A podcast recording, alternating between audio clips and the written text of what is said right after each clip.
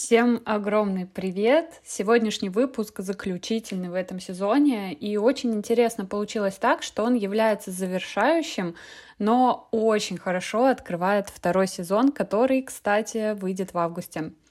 Тема сформировалась благодаря вашим ответам в вопросе в моих социальных сетях, когда я спрашивала о том, каким выпуском интересно было бы завершить этот сезон. Ответы были неоднозначные, но одна из ведущих тем — это тема, конечно, визуала.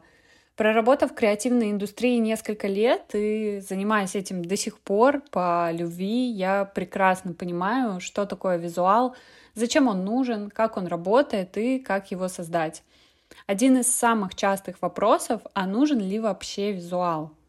Нужно ли уделять энергию, ресурсы красивой картинке или, например, собирать для этого большие команды? Именно этой теме будет посвящен этот выпуск. Погнали разбираться.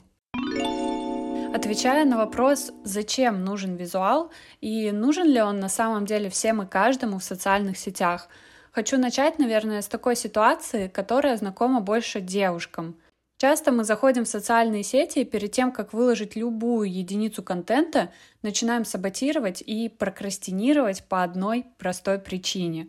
По причине того, что как-то некрасиво или как-то не так, у кого-то сделано лучше, красивее, круче.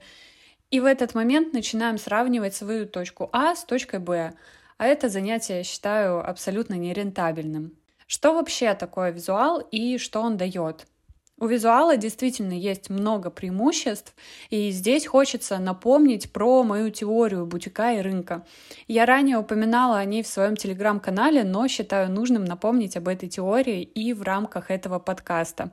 Представьте сейчас, что вы находитесь на рынке. Что чаще всего мы там видим? Это бесчисленное количество палаток, внутри которых разные вещи навалены горой или развешаны вплотную друг на друга, и разобрать что-то довольно сложно. Почти все они не актуальны. Внутри них могут найтись, конечно, жемчужины, какие-то интересные вещицы, но для того, чтобы их найти, нам придется довольно хорошо постараться и потратить на это немало времени. Та картина, которая перед нами разворачивается, иногда вызывает не самые приятные эмоции, согласитесь? Мы можем испытывать дискомфорт, даже просто подойдя ко входу, а можем и передумать, развернуться и уйти. Скорее всего, с нами будут разговаривать на не самом радушном языке, пытаясь отхватить свой кусок из нашего кошелька, хотя, честно, бывают и исключения. Но, думаю, в целом вы поняли всю эту атмосферу.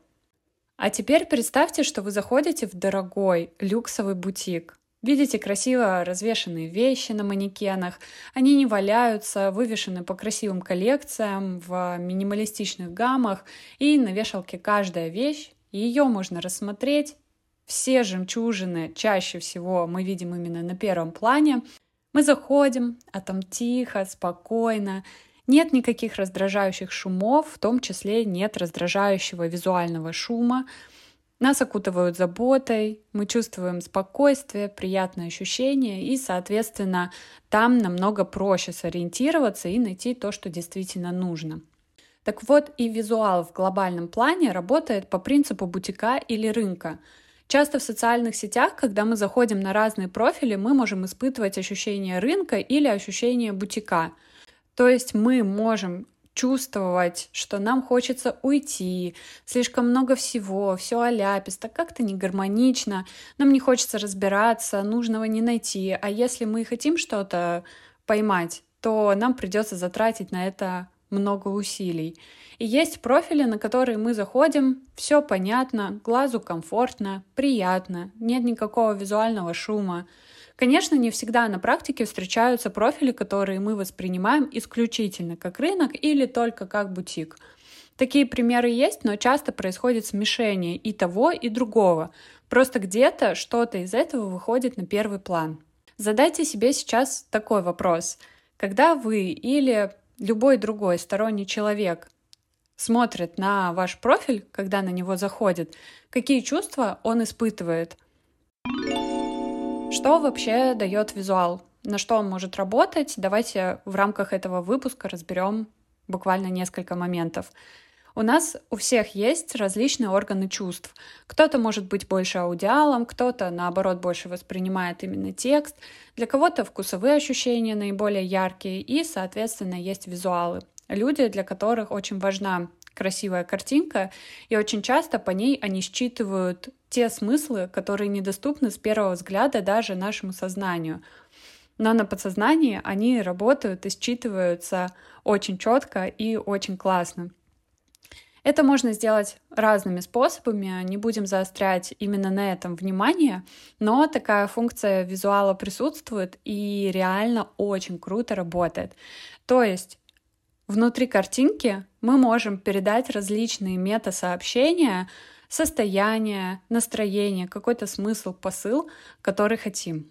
Второй момент, на который работает визуал, это то, что он делает продукт, вашу услугу более дорогим.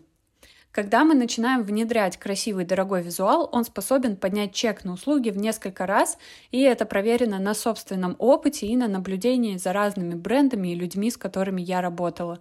Конечно, визуал это не единственное, на чем построено ценообразование, но это точно является одним из ключевых элементов, которые происходят по мере вашего роста. Здесь, безусловно, очень важно сделать уточнение о том, что используя только один инструмент визуала, выстроить дорогой, качественный собственный бренд невозможно. В данном случае это работает как некая обертка и упаковка того, что вы приносите в этот мир. И если конфета абсолютно невкусная, то никакая обертка ей не поможет. Конечно, мы можем ею заинтересоваться, купить ее из-за красивой обертки, но попробовав и распробовав эту конфету на вкус, вряд ли захотим к ней возвращаться, если она нам не понравится. Третий момент, на который я бы обратила внимание с точки зрения того, что может дать визуал, это то, что он может вызывать различные эмоции. Думаю, вы замечаете, что э, ваш глаз по-разному реагирует, когда вы смотрите, например, на яркую, сочную картинку, а потом на очень глубокий, томный, темный кадр. Всплывают абсолютно два разных восприятия, даже если это будет одна и та же фотография. Плюс ко всему визуал может вызывать и различные чувства. В том числе самый яркий пример — это фуд-фотография когда бургер делают настолько сочным, настолько красивым, что когда мы его видим на картинке или в рекламе, она сразу же вырабатывает аппетит и желание его съесть. Эта функция заключается в том, что визуал — это тот инструмент, который помогает вызывать абсолютно разные эмоции, разные чувства. Поэтому его очень круто использовать, если стоит такая задача. Есть еще много разных моментов, которые существуют благодаря визуалу, но давайте вернемся к главному вопросу, а нужен ли мне этот самый визуал? И прежде чем ответить, очень хочется, чтобы вы тоже ответили на мой вопрос, ответили честно сами себе, а нужен ли мне визуал в целом по жизни, в том, что я делаю сейчас — я не говорю про тех людей, которым вообще сложно в целом представить жизнь без эстетики, которая льется просто по венам, и они делают абсолютно каждое действие, каждый контент, каждую услугу с невероятно красивым визуалом. Если у вас есть такое желание и способности, то я ни в коем случае не препятствую, обязательно делайте, но, честно скажу, не всем нужен красивый визуал.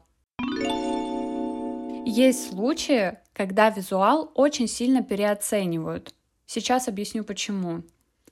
Когда визуал становится некой точкой соприкосновения внутреннего саботажа и прокрастинации, именно это не позволяет совершить какое-то определенное первое действие.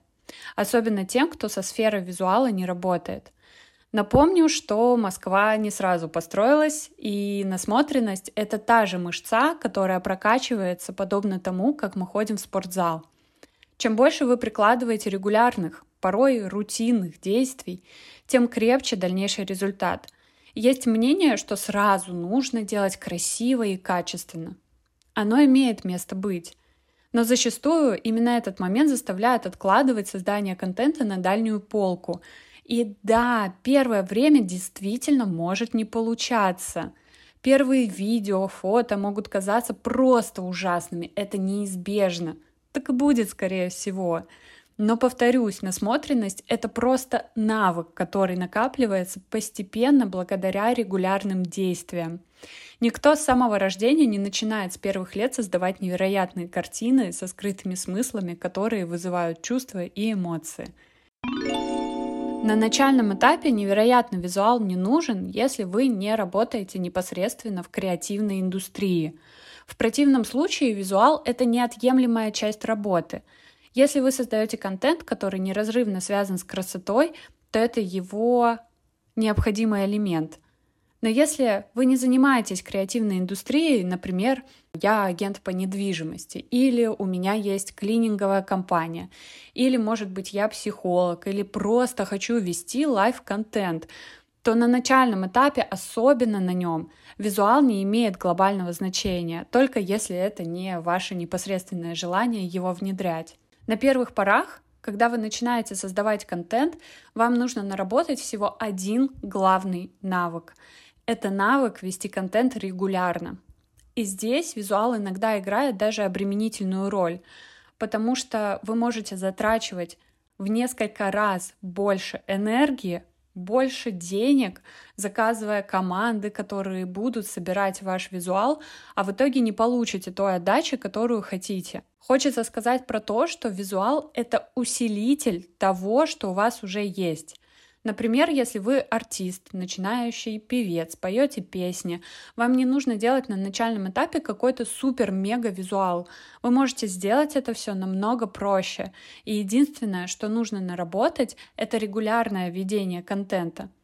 Если, например, я хочу делать просто live -контент, визуал в таком случае тоже всегда является именно доращивающим инструментом. Часто получается еще одна такая история. Например, я хочу запостить Reels, фото, неважно, допустим, я работаю психологом. Что получается? Мы начинаем выстраивать свой образ для контента, несоразмерный в рамках нашей повседневной жизни. И в этот момент может возникнуть очень большой диссонанс, когда аудитория начинает считывать, что я как будто бы притворяюсь и надеваю маску того, что я лучше, чем есть на самом деле. И вот почему в данном случае визуал — это доращивающий инструмент.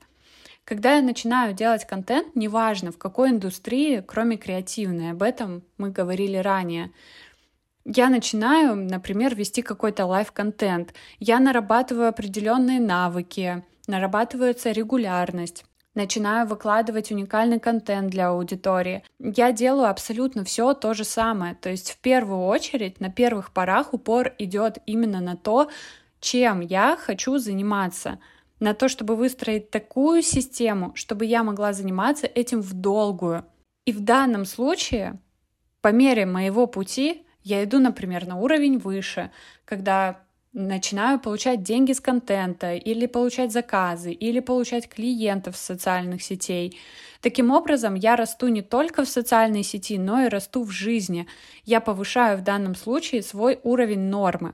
Я могу проработать, например, какие-то моменты с психологом, могу поработать со стилистом или научиться делать э, невероятные укладки или же даже делегировать этот вопрос.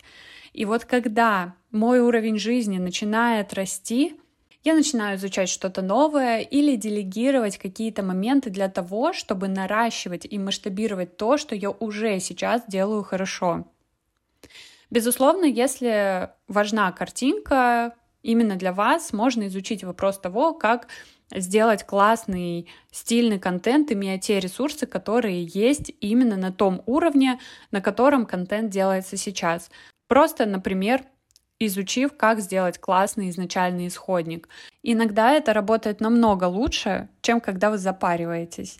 И в том случае, когда мой уровень нормы растет, и в жизни меняются места, в которые я хожу, или, например, я зарабатывала одну сумму, начала зарабатывать в два раза больше. Круассаны покупаю не за 100 рублей, а за 200. Меняется моя одежда, моя квартира и так далее. Вот в этом случае визуал будет наращиваться органично, и он будет накладываться на контент абсолютно нативно. Вернемся к вопросу того, что визуал — это такой же инструментарий, такая же мышца, которую можно наработать, которую можно прокачать. И сейчас хочу дать одно эффективное упражнение, потому что в нем очень важно убрать визуальный шум. Что это значит? Допустим, нам нравится какая-то определенная эстетика, определенные места, определенные вещи, в общем, какой-то, допустим, один или два визуалов, которые действительно очень сильно заходят. Но что происходит на плоскости? Мы заходим в социальные сети, в ленту, смотрим, как, например, соседка Люся в непонятной рваной футболке рассказывает какие-то интересные истории. Или когда а, мы видим в ленте фотографии прекрасных путешественников с заваленным горизонтом или фотографии против света. В общем, те фотографии, которые абсолютно не вписываются в тот визуал, который вам нравится. Происходит некий разрыв шаблона. То есть я хочу вот так, но смотрю и посылаю визуальную информацию в мозг, что в моей жизни может происходить вот так. И очень эффективное упражнение — это отписаться или скрыть те профили, тот контент, который не несет никакой смысловой нагрузки визуально. И получается несоответствие, возникает визуальный шум, и чем больше мы на него смотрим, тем больше он заполняет наш глаз, и мозг его запоминает и начинает делать точно так же. А когда мы убираем подписки, если вы не хотите удаляться или думаете, что на вас, например, кто-то обидится, вы можете просто скрыть этот контент и периодически заходить на человека, если действительно интересно, что он делает и какие у него, возможно, новости. Но вместо этого подпишитесь на ту эстетику, которая действительно нравится. Уберите визуальный шум в социальных сетях и самое главное, раскрашивайте свою жизнь. Очень классно, когда мы раскрашиваем свою жизнь яркими красками, повышаем уровень нормы. Это повышает визуальную эстетику не только на картинке, но и внутри нашей жизни в целом. Благодарю вас за то, что прослушали этот выпуск. Надеюсь, он был практическим и полезным. Это были невероятные шесть выпусков первого сезона. Безумно рада тому, что я их записала, что я это сделала и что могу таким образом в подкастах говорить на очень интересные, классные темы и передавать свой многолетний опыт, который просто рвется из меня наружу. До встречи во втором сезоне. Всех очень крепко обняла.